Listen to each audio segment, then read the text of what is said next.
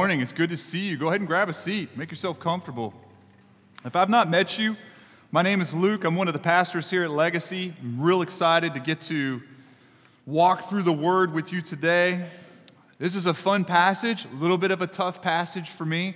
I'll be honest. I'll say so, well. I'll say something you've heard before as you're turning to Ephesians 6.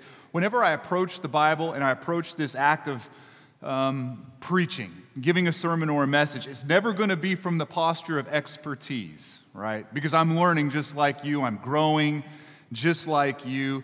Never more is that true than today as we go through this passage on being a parent. Um, this is something that I'm obviously growing in. I have to say that because I have teenagers here. You could always quiz them later on and ask them later on if, if I'm doing a good job on this. Um, but this is a good passage for us as parents. It's going to be a tough one, though, I think. Let's look at Ephesians 6. This is going to be the word of the Lord for us today. It's going to help us see God more clearly in the person of Christ. And Paul says this to a very young church Children, obey your parents in the Lord, for this is right. Honor your father and mother. This is the first commandment with a promise that it may go well with you and that you may live long in the land. Fathers, do not provoke your children to anger, but bring them up in the discipline and the instruction of the Lord. Listen, if you have kids today, this is going to be a helpful passage for you. If you don't have kids today, this is going to be very helpful for you. It's not a, really a passage that you're going to want to skip or turn off, and especially if you have a missional posture towards the city, you have a heavy hunger to see communities change, to see the culture change. I think one obvious way that this passage can be very helpful if you do not have kids is just to remember that as a church family, we are committed to helping each other raise our kids. I mean, this is what a kid's dedication is all about. If you've ever sat through one, we do one or two a year. And it's not just about parents looking nice with grandparents that came that look nice, that bring their nice looking kids up on stage, and we all take pictures and go home. That's actually a moment where we, as a partnered congregation, vow to help the parents raise the next generation to love Jesus. In fact, I actually have vows that I typically ask the congregation that they affirm during a, a, dedication ceremony like that. In fact, I'll bring them up on the up on the screen. This is the vows. Number 1, do you promise to support these families in their God-given task of raising their children to know and fear the Lord? Typically, that's where everybody says, I do, right? Number two, do you promise to help teach these children to set their hope in God, remember his works, and keep his laws? I do. Do you promise to model faithfulness such that they would have tangible representations of God's grace? I do. Do you promise to hold these parents accountable? That's, that's not awkward right there holding another parent accountable as to their parenting style of their kids. I mean, that's just dangerous, right? Yet we covenant to do it. Do you promise to hold these parents accountable for raising their children to know and fear the Lord? I do. We all know that this is tough. We all know it's important. I think another way that the childless can heed a passage like Ephesians 6 is to welcome the functionally fatherless into their lives. Functionally fatherless, right? So, current statistics tell us that 80% of African American youth are growing up without a functional father in the household. That's 8 out of 10, right? It's 6 out of 10 if you're Hispanic, it's half if you're white. Functional fatherlessness does not mean that a father is not in the home. It means you might actually have a father that is functionally not there, right? But the rate is high. We have an opportunity as a church to take a passage like this and, and, have it help us lead us into being better functional parents to the functionally fatherless. You know, one of the most beautiful opportunities I've ever had in 20 years of ministry is in our last church plant in Tampa Bay, just as this quick way to see if I could get in to a little puddle of the community and culture and see if I could be a missionary was just to be a local high school coach, just to coach runners. And I did it for six years. And one thing that we noticed the whole time I was there is that seven out of 10, we took this poll every year, seven out of 10 of the kids that I coached had no functional father in the home, right? Now, this is a school, a large Super A5 or Super 5A school that's tucked away in the suburbs. But seven out of 10 had no functional father. And I'm getting three hours a day with them, not including meets, not including travel. So, and some of these kids I got to see all the way through high school, which means I got my fingerprints all over them because I knew I might be the only father figure that they ever, ever have. I'm still in contact with a lot of these kids. They're not really kids anymore. In fact, a couple of them are coaches now, which is pretty fun. But I had an opportunity to shape and to disciple them as best as possible. Also, if you don't have kids, I think this passage could be helpful because some of you have parents that, to be blunt, act like kids and you don't know how to proceed. Maybe you've had parents that you've bumped into, there's pain, there's damage, it's wrecked, and you don't know how to fix, right? And I genuinely see God being very sweet in this passage and kind to even those broken situations. Because of all the relationships that we develop on the face of this planet, none form us as deeply as the one between parent and child. That's a very heavy relationship. But what if that was not so great for you? What if that just was not so great for you? And will that affect the way that you bring up your kids? Right? I mean, me and my wife, we joke about this often because I think we heard somebody else say it and we thought it was funny. that we need to be setting aside money for our kids' college, and we do, but we probably need to set aside another little pot of money for their counseling to uh, maybe fix all of our best attempts at parenting. And ha ha ha, it's kind of funny, but it's a little bit true, right? Because we're broken people trying to raise broken people, and you don't just get some awesome thing all the time whenever that happens. So, the big question I have today is when the sin and fallenness that chase us from the garden, when sin and fallenness disrupt our perfect attempts at parenting, how does the gospel lead us out of that? I mean, how does a story, God's good story for us, bring us freedom in that? How does the story of God's beauty and favor for mankind in the person of Jesus, who came and lived, died, and lived again, giving us his Holy Spirit as he waits by God's side to bring his whole family right back together around a banqueting table? Well, how does that fix bad parenting? whether we've received it or whether we give it. I think this passage is going to be helpful for us, but for us to make any sense of it, I think we probably need to take a quick cultural temperature of it. We've, been, we've actually been very careful to do that in this book of Ephesians as we've been marching through it, not to just read it as if it was written yesterday, but to understand that there's fabric to this. It was written by a, by a person to a certain people at a certain time for a certain reason. And so to capture all of that, I think, is very important.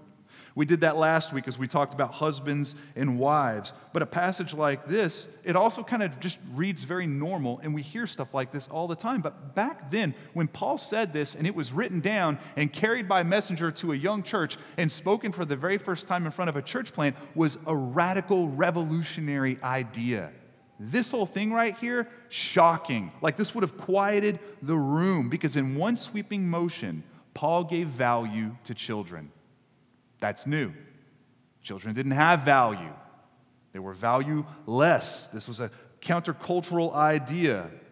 Today we might miss that because today we have maybe a little bit a, a different problem. We're tempted to or have a proclivity to worship our kids handle them as idols. Maybe use our kids to create a sense of significance to complete us. Maybe use our kids to build an image of what we wanted to be if we could go back in time. Because when we want people to see our kids, we want them to think a certain thing about us.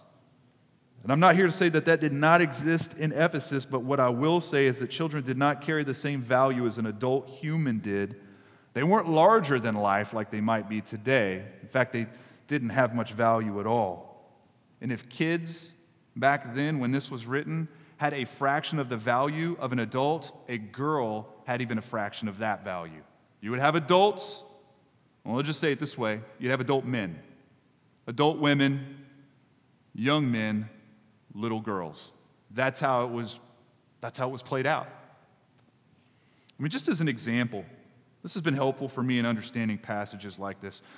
I have friends, I don't know why I have so many of these kinds of friends, it's just the way it is. I have some friends that are ranchers of different kinds of livestock. And one thing I've learned by listening to them talk is occasionally they have to do this thing called culling the herd. Cull, C U L L. When you cull a herd, all you're doing is, is you're pulling out the scrawny and the sick and you're separating them from the valued part of the livestock so to keep the value and integrity of the herd high, right? So when it comes to animal husbandry, that just kind of makes sense. But when it is applied to humans, It seems a little off. Yet that's what a lot of countries now are doing. Many countries all over the world are culling the herd. And I think this is a holdover from the ancient world. This is something that has come from a long time ago. I mean, think about it. If you're a parent, maybe in some far third world country that is still culling the herd, remember, sons are more valuable than daughters because the sons can carry the inheritance all the way through. They're already more prominent in society, and there are um, cultural traditions that allow them to take care of you once you get old. It's just more valuable to have sons than it is daughters, right? In fact, in China right now, you can go to some even of the more remote villages, and they will still have the technology needed to determine the sex of a child before birth. Why? Because they're culling this happens largely in Asia, it happens in the Middle East, but in some parts of Europe still, a little bit of Africa. I'm bringing this up here because I think it gives us a good frame to kind of peer through, a contemporary example to see what is going on in this passage right here. I think it's going to be helpful for us. And consider it this way. Professors at A&M University have actually found the global average to naturally be 105 to 100. What I'm saying is is for every 100 girls there are 105 guys. That's a natural ratio. But in some countries, it could be as high as 120 to 100. For every 100 girls, there's 120 guys because they are purposefully shifting the balance to produce more men because women are of less value. It is very likely that some of the hearers of this letter had culled their families before Christ came and rescued them. Because remember, these kids, their assets or their liabilities. I mean, if they're healthy and they're boys, that's a revenue stream. You could turn them into a gladiator. You could sell them off as a slave. If it's a healthy girl, you might be able to do the same thing. But if they're not healthy, or if it's just a girl and you've got too many, you could throw them on the trash heap. And that's exactly what happened the trash heap. That's how God found these people. This beautiful church of Ephesus, this is what they were rescued from. They weren't just polished people behaving well that now behave a little bit better because Christ came along. They were wretches, just like I was, just like you were. You know, what's interesting is, and this probably has absolutely nothing to do with this sermon, but one of the things I found in, in my study is that A&M found that nature actually does favor boys over girls in the beginning right? In the beginning, the natural is more boys than girls. And one of the reasons that they found this well, I'll just say it this way females actually catch up. Nature favors 105 to 100 naturally, but girls catch up. The reason that girls catch up is because statistically they say that girls are more resistant to disease. I've never heard that anywhere else. Maybe it's true, maybe it's not. But what captured my attention, what I do think is true, is that girls are less prone to take risks, right? they say, hold my beer far less often than boys do, right? They also don't fight in wars as often. They don't get in barroom brawls as often over whether the SEC is better than the Big Ten or the Big Ten is better than the SEC. That doesn't happen with girls. One of, the, one of my favorite things to do is to watch videos of people failing, like so many in the room, right? But my favorite fail videos are the parkour fail videos. I could watch those all day, all night, and all the next day. I could watch them all the time because I love seeing people trying to jump and then just not making it, or trying to make a leap and not quite getting there. It's a lot of fun for me. But when I was watching these with my girls the other day, my wife came in and noted in front of my daughters, none of the people on these videos are men or, or girls, they're all men. They're all men. There's always a guy that's trying to jump, busting his teeth out, friends giggling, holding the camera, no one's calling 911. So I think the research is probably right. I think maybe at birth, there's probably more men. I do think girls catch up. I just think it's all a wash in the end, give or take a person. But one unique case example that we have is in South Korea. South Korea traditionally was one of those nations that would cull the herd to the point where it was 116 guys to 100 girls, right? And it was this big problem, and it was always held out as one of those countries that was most favorable towards men in general, even across the whole planet. But they changed it. They changed it and they reversed it, and now it's back to the natural order. Now, they didn't change it by appealing to the hearts and the minds and trying to change the culture. They actually changed it by changing the laws. Pension reform, legislation moving back and forth to allow women to capture inheritance, to allow women to handle um, their parents um, with a little bit more financial ability whenever they got old, to elevate the role of the woman in society. It has never been a better time to be a woman in South Korea. But not so still in a lot of countries, right? Not so. So I just want you to keep this in mind when reading a passage like this because it's real easy to read a passage like this, look at your study Bible, pick up a commentator, or listen to a sermon like this and think, wow, these people were screwed up. These people were super screwed up. But is it not eerily similar today?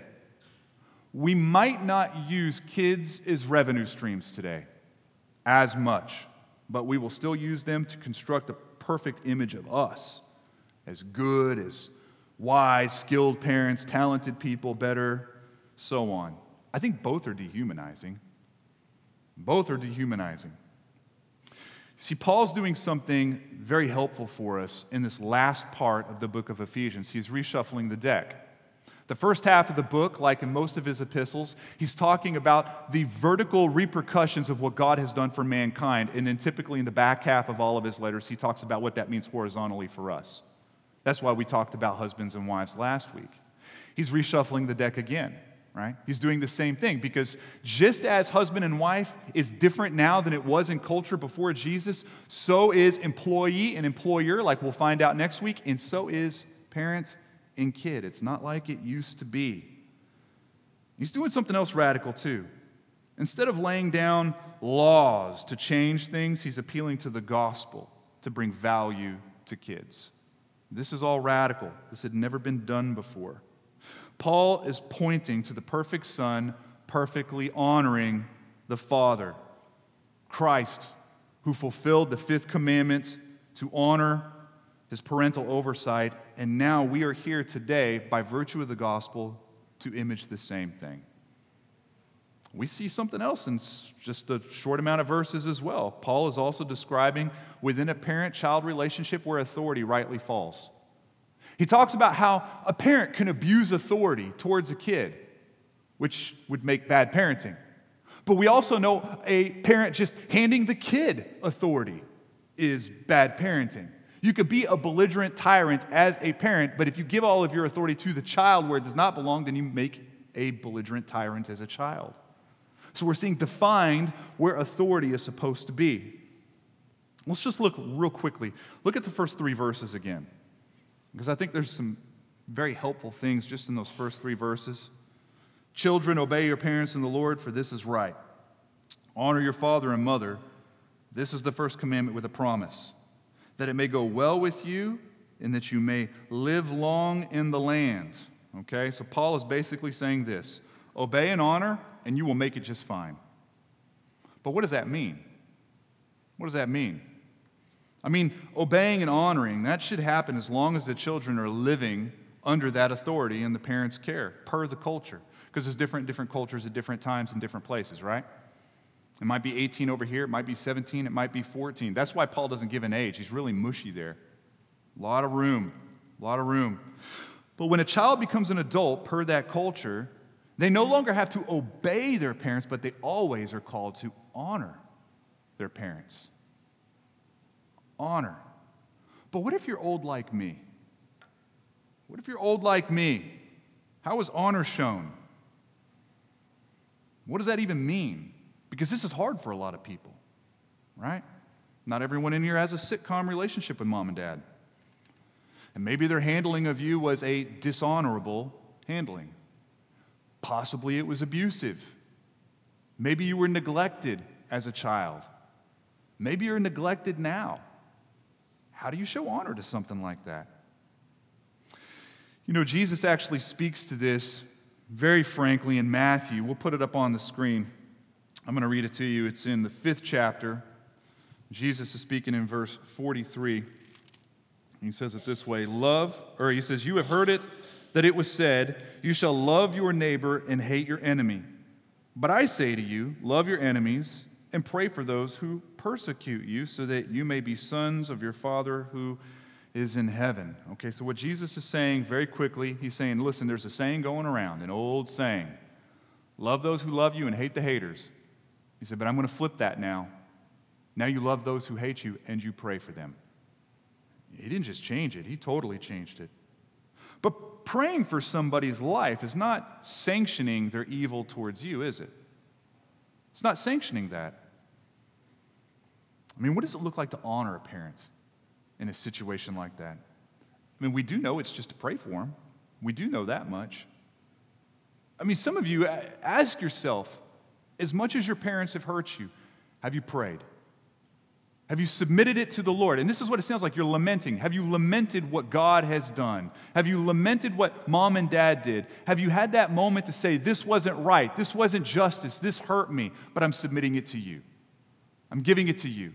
Justice belongs to you. You're sovereign, you're big. I mean, read the Psalms. There are more laments in there than hymns, than any other kind of, of genre of psalm. They're mostly laments. Have you done that? Lamented what happened as you were growing up. Prayed that God would reach that heart, that dishonorable heart.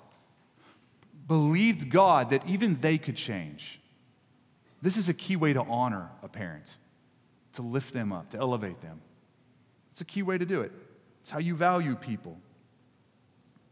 Listen, there is another big problem that I bump into in this text. Maybe you've seen it and it is this. So, Luke, you're telling me that if my kids honor and obey, then they'll turn out great? Because that's what it seems like it says right here. I mean, after all, doesn't the Bible promise that if you bring your kids up in the ways of the Lord, that they will never, ever really go too far, that they'll always boomerang back, that they'll never depart from it? The Bible doesn't say that. It says it in Proverbs 22. It does talk about that. But let me explain something when it comes to Proverbs. The Bible as a whole does not make a promise like that. Proverbs are general, wise truths. They are wise truths, they are not all promises. To read and take every single proverb as a promise is to dishonor the literature, is to take it totally out of context and the style that it was written. Take the Bible literally, read the Bible literally, but according to how it was written. When you read song lyrics, you could take it literally, but not like you would tax code, right? Two very different kinds, but you could take them both literally. So you got to be careful with this. You got to be careful. Proverbs is communicating in vast generalities, just like Paul is here as he quotes the Old Testament. Because we all know that kids are not able to avoid tragedy or sickness whenever they honor their parents. I mean, what Paul is saying is that they are, in fact, endangering themselves by dishonoring their parents. That's what's being said here. If you want to jeopardize yourself, Paul says, ignore your parents. That'll bring jeopardy to you. In fact, we see Paul doing something very interesting here because he is restating the promise that is connected to the fifth commandment. The fifth commandment. Some of you spotted that, right? Because originally, God promised Jewish children under the Mosaic law long life in the promised land. But Paul's saying that there is no land. So what's going on? There's no promised land. Paul is giving a general promise, like longer life on this earth. I mean, typically, we all know this it makes sense. Typically, children who obey their parents end up avoiding many of the perils that are just going to shorten their life. We know this. It says it in another Proverbs, Proverbs 6:20. Stay where you're at, but I feel like this is a helpful proverb. 620. My son, Keep your father's commandment and forsake not your mother's teaching. Bind them on your heart always, tie them around your neck. When you walk, they will lead you. When you lie down, they will watch over you. And when you awake, they will talk with you. And it goes on and on. It makes sense, doesn't it? It makes sense. Whenever we listen to our parents about how to handle our first few paychecks, how to handle peer pressure, how to handle when we were wronged, how to handle when we ran out of choices, how we handled tragedy. When we listened to them, we did well in the land. We did well in the land. Parents, what this does not mean, God, God is not promising that our kids are going to be these astronaut, millionaire church planners that love Jesus just because we take them through a devotional every single day, never let them watch an R rated movie, and never let them have the internet access that they've always wanted. That's not how that happens. We're not promised this. We give them our best, we let God be God. We give them our best, and we let God do what seems right to God. And I know it feels like I'm camping a little bit on this sub point of sub points, but some of you in here, you've either already seen your kids spin off, you're scared your kids are going to spin off. Let me just tell you, whenever you see that in your family or in another family, it is not always a commentary on the level of parenting that was executed there. And it certainly doesn't mean that God is absent from the equation. Right? Those are things you could take to the bank. You know, my parents, they didn't even love Jesus until I was mostly through high school. And then I'm just like you. By the time I'm at that point in high school, I'm pretty much one foot out the door anyway, right? I'm working a bunch, I'm involved in school a bunch. We're just always ships passing in the night. I never really got to see my parents be Christian parents. So by the time I went to college, I loathed going to church, this thing, this, this rhythm of going to church. That's just what they started doing. That's not really what I wanted to do. In fact, anything, because I was a teenager, anything my parents did, I didn't want to do. I wanted to be totally different than them. So ask my mom now how shocked she is that God was God and just did what he wanted with me. Because I certainly wasn't headed down that road. And they, they certainly didn't do some James Dobson work of parenting on me, right? But I'm here. Why? Because God won't be frustrated. Because he, he won't be frustrated. He gets what he gets, and he gets what he wants. You do the best you can as a parent, you let God be God. All right, let me go on. Let's look at that fourth verse in Ephesians. I lost my place. I got to go back. Ephesians 6, verse 4. Fathers, do not provoke your children to anger, but bring them up in the discipline and instruction of the Lord. Okay, now this is cool. What I like about this part is it shows what we talked about way back in week one when we started this series. 30% of Ephesians is repeated in Colossians. They overlap considerably, a lot of redundancy because there are two young churches dealing with a lot of the same problems, and you got the same guy talking to them, right? So in Colossians, it says, Fathers, don't provoke your children lest they become discouraged. You're seeing some of the same thing. This is another revolutionary statement. It doesn't sound like it to our ears today, but it was huge back then. Because in Greco Roman societies, dads, they could do anything they wanted, they had absolute authority. They could even have members of their own household killed legally. One thing they didn't have to do consider their kids' feelings. Feelings? Well, that's new, right? In this thing called Christianity, where Paul is saying now, you are responsible, dad, you are responsible, mom, for how your child feels. Why? Because they're people. It's honoring the personhood of who they are. And this is true for us today. We're responsible for that. We're responsible. So, what I thought I could do, because provoking to discouragement does not equal don't make your kids angry. Can we all agree when we are kids and kids we have, they're little sinners. And when you tell them no, they stomp their feet and get mad. What Paul is saying is, is don't do that. Give them what they want. That's definitely not what he's saying. So what is he saying here? Right? I thought the best way I could help you is to give you Luke's top ways to provoke and exasperate children today. Just as a help to you, this I am an expert in, as I said earlier. If you want to provoke your kids, number one, treat them like adults in moments of discipline. After all, you were super mature when you were their age. That'll provoke them. Sometimes I could really screw up and forget that my kids are kids. I could forget that they're kids, all full of hormones and question marks and fears and brains that are still developing. And when I forget this, I'm expecting this excellent deliverance, this excellent performance from them that I don't even know that an adult could do. And I don't think that's wise. It's definitely not fair because the gospel picture we have of God as the perfect father towards his children is God moving towards us with thoughtful consideration. He's thoughtful. When he handles me, he's not handling me as a 60 year old man in the Lord because I'm not and I'm far from it. He is able in his brilliance, in his noble generosity to approach me just where I'm at and not give me too much to carry from, from, from where I'm at in life. This is helpful for me.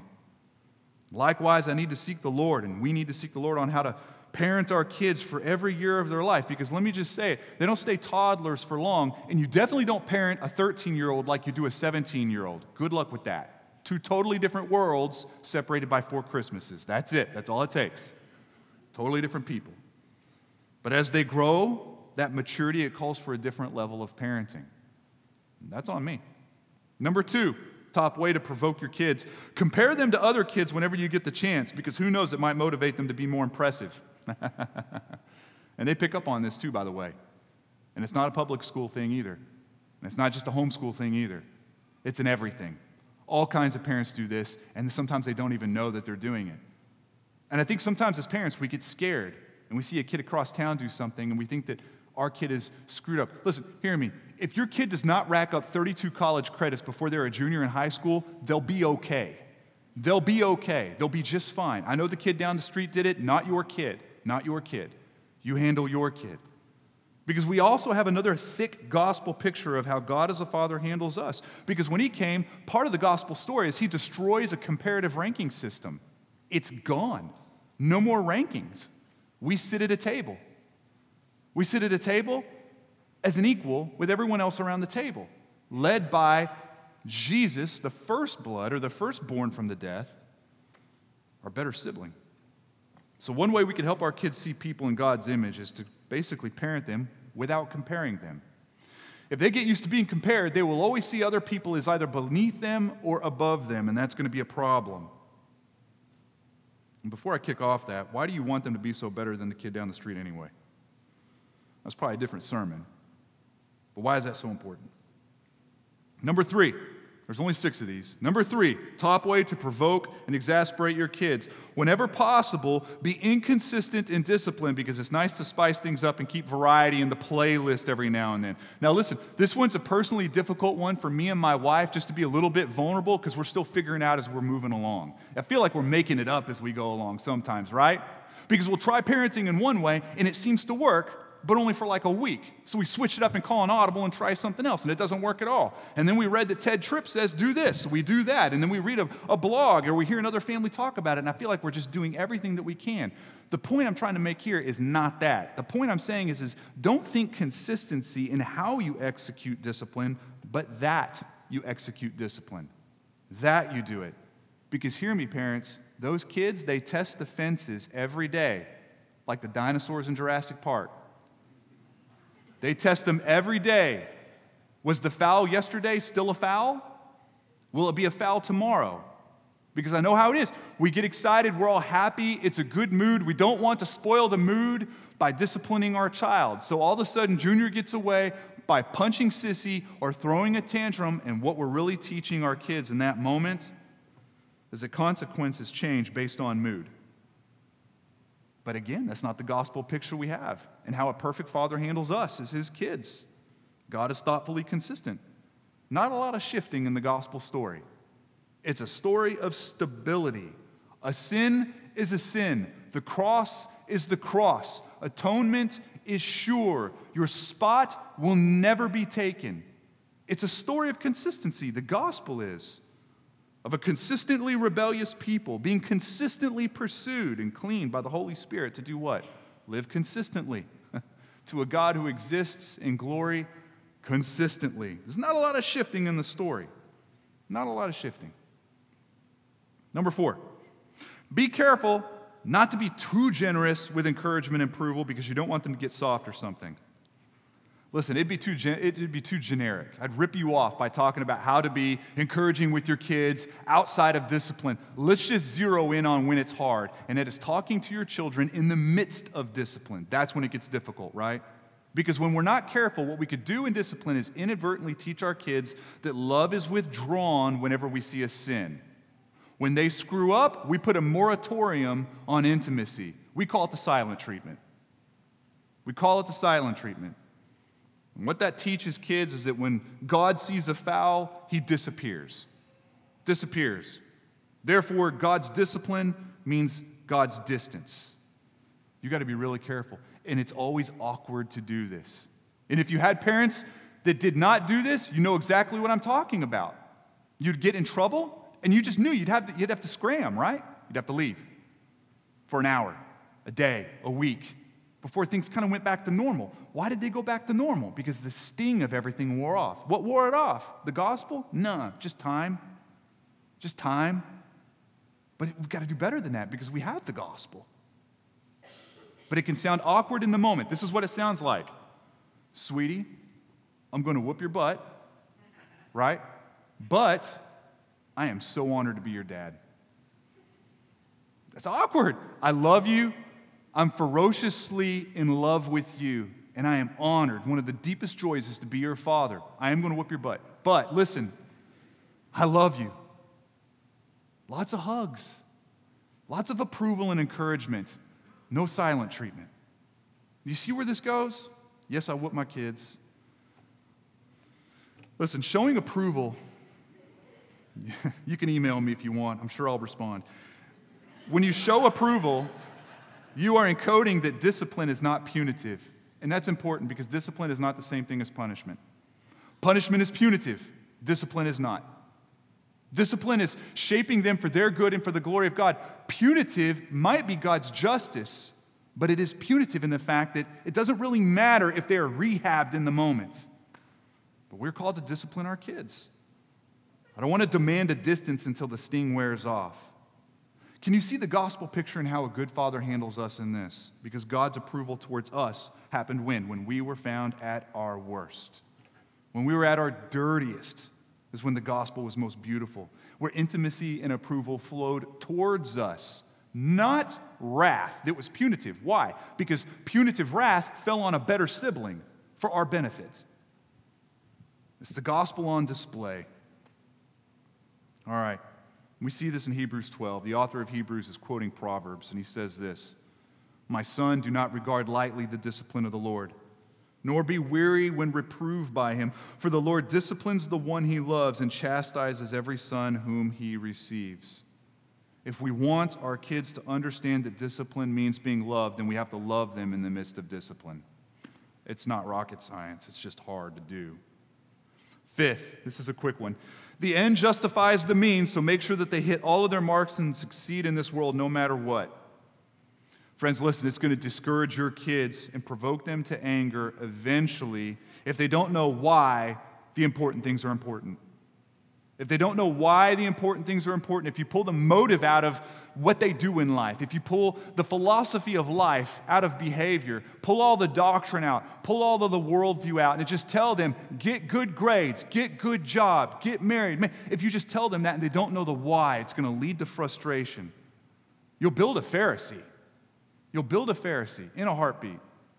Studies actually show that what causes the most rage in teenagers, the most rage, is the teenager having to face life without adequate direction from their parents. They don't know what to do. They think they're behind. Looks like everybody else is winning and they're losing and they're confused and they don't know who to talk to. And they're scared. No one is telling them, no one is helping them. And what is the response? Rage. Rage. Number six, be sure to overprotect your kids because something bad actually can happen. So do everything for them and protect them from failure. Listen, sometimes when you see that, that train wreck happening in slow motion, right, as a parent, the best possible thing you can do is let it happen, let it roll. Because sometimes that level of suffering is a very kind school for them. Again, there's a gospel picture in this of a very good father where we learn by suffering. Why do we learn by suffering? Because suffering removes our bigness and it places us in a moment where we have nothing. But what do we notice? God is big. Suffering is how we learn to cling to the Lord in those crucial moments. Failure is a kind school. I was thinking this morning when I was praying over this word about when I started working. I started working when I was 13 years old, but it was one of those jobs where they kind of handed me cash at the end of the week. I'm not totally sure it was legal, given labor laws and everything. um, but my first job job, where I had like a paycheck that came in the mail, it was a legitimate job, was when I was 16. And I got that job because I got in a car accident that week, right? In fact, I'd only been driving for two weeks. My driver's license was still a paper one. I was like 11 and a half days old behind the wheel. Driving home from school, from high school, saw a girl on the side of the road, gave it a little honk, right? And ran into the car in front of me. That car ran into the car in front of it. It was a total disaster. So Luke gets a job, right? It took me 18 months to pay that, that whole mess off. My parents could have wrote one check, though. They could have wrote one check and taken care of all of that. And they said, No, you're getting a job, bud. Not because the family couldn't afford it, but because they knew that that level of suffering was going to teach me more than I would learn in school that year, which it did. It taught me more than I ever learned that year in school. Listen, in all seriousness, when I read a list like this, when I read a list like this, it's going to be easy as a parent to hear it and think, man, I am screwing up my kids so bad, right? Or maybe I've already screwed up my kids so bad.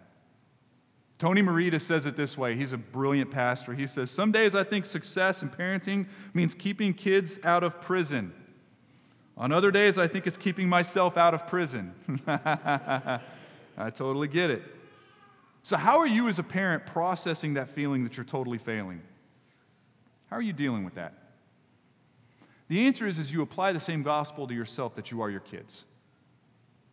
Not just the gospel to become a Christian, but the gospel that sustains us in life here, where we find our satisfaction in the glory of God in the person of Christ. Today, where we're satisfied and completed by God Himself. We apply that gospel to ourselves because the only perfect parent is God the Father. The only perfect kid is God the Son. Jesus was a perfect son. He gave perfect respect and perfect honor to a perfect father at the perfect time for an imperfect people for an imperfect people. And now, this perfect Father is your Father, is your Father. And you have the rights of a perfect child. This brings a lot of freedom to broken parents. This means that all of your failures, all of your moments of discipline and love that you totally failed in, all the balls you fumbled, all the intentionality that you squandered, all the regrets that you have, all the fears that they're going to fail in this world because you did something wrong as a parent, all of the oppressive thoughts or depressive thoughts of abject failure, they don't determine two very key things God's love for you and God's control of your kids. They don't control either one of those. God's love for you is unmoved. It's unmoved. Unmoved. And his hand is not tied behind his back. There are way way too many illustrations to mention here today where parenting that was not varsity level parenting ended in passionate Jesus loving kids. Way too many. I'm one of those stories. My wife is one of those stories. Kevin is one of those stories. Chase is one of those stories. We, we have so many stories here like that. You do the best you can. You be strong, you be courageous, you be intentional, and then just let God be God and trust that He loves your kids more than you love your kids, and His plans for your kids are better than your plans for your kids. That takes a lot of trust, but it makes us free. We're free. We're free from the need to break our kids to avoid the feeling of failure. Don't have to break them anymore. We're free from the need to break our kids and attempt to make them what we wish that we were. We're free to show love and approval when they deserve it the least. We're free to honor our failed parents who screwed up so bad with us. We're free to be failed parents that screw up every day. Why? Because we have a better family portrait. We, as God's people, have a family portrait where Jesus, our better brother, our better sibling, the firstborn from the dead, goes before us to commune perfectly with the perfect Father, our flawless Father. Tell you what, go ahead and stand with me. Because even the meal, as we're about to go into worship, the team's going to come back. They're going to lead us. We have the communion elements in the back. But even that, even the communion elements, the, the picture of a broken body and spilt blood is to do what? To collect the family. To collect the family. In this better family portrait, where we are around a banqueting table again someday, where you are in a chair that can never be taken away from you you have a place with the, the king of all of the cosmos, a place where you have royal blood in your veins that can never be removed from you, where you can enjoy and celebrate the goodness and the glory of God forevermore. That is given to you because of what we see in broken bread and, and juice. Because our better firstborn goes before us, taking something that we deserved and not giving us what we do deserve. So, listen, as we start to sing and as we go back in groups and clumps, if you're new here, people will go back there whenever they feel like it, pretty much during the music, and take communion on their own. I just want you to consider some things. How are you doing honoring your parents? And no, I don't care how old you are. How are you doing? What does that look like? Right? How are you doing as parents? How are you doing applying the gospel to yourself? If your kids in here, how are you doing? Listen, I know your parents don't know what they're doing. They don't know what they're doing, but they're doing the best they can. They're doing the best they can. They deserve honor. They deserve honor not because they're awesome, they deserve honor because God has set them up as an authority in their life, and it's going to be a picture of the gospel. It's going to be beautiful. Let me pray for you. Father, we thank you. We don't just thank you for giving us a good word, we repent. I repent, Father. I repent for being harsh, for being mindless, for being critical. I repent for not trusting you. I, re- I repent for panicking as a father, as a parent. As a son, I repent for dishonor, dishonoring, disrespecting, looking down upon, not praying for, not forgiving, not loving, not lamenting. Lord, we repent as a people because your gospel has rearranged the way parent child interaction should happen. So, Lord, what we ask is that your Holy Spirit would, would employ us to do the very thing, the very thing that we're reading about, the very thing that, whether it's hard or easy, we take all of our joy in you. So we just, we just do the hard work. We do the hard work of forgiving. We do the hard work of investing. Lord, we love you and we thank you. This is a hard word. It's, it's hard. Every, every family is dysfunctional to some way.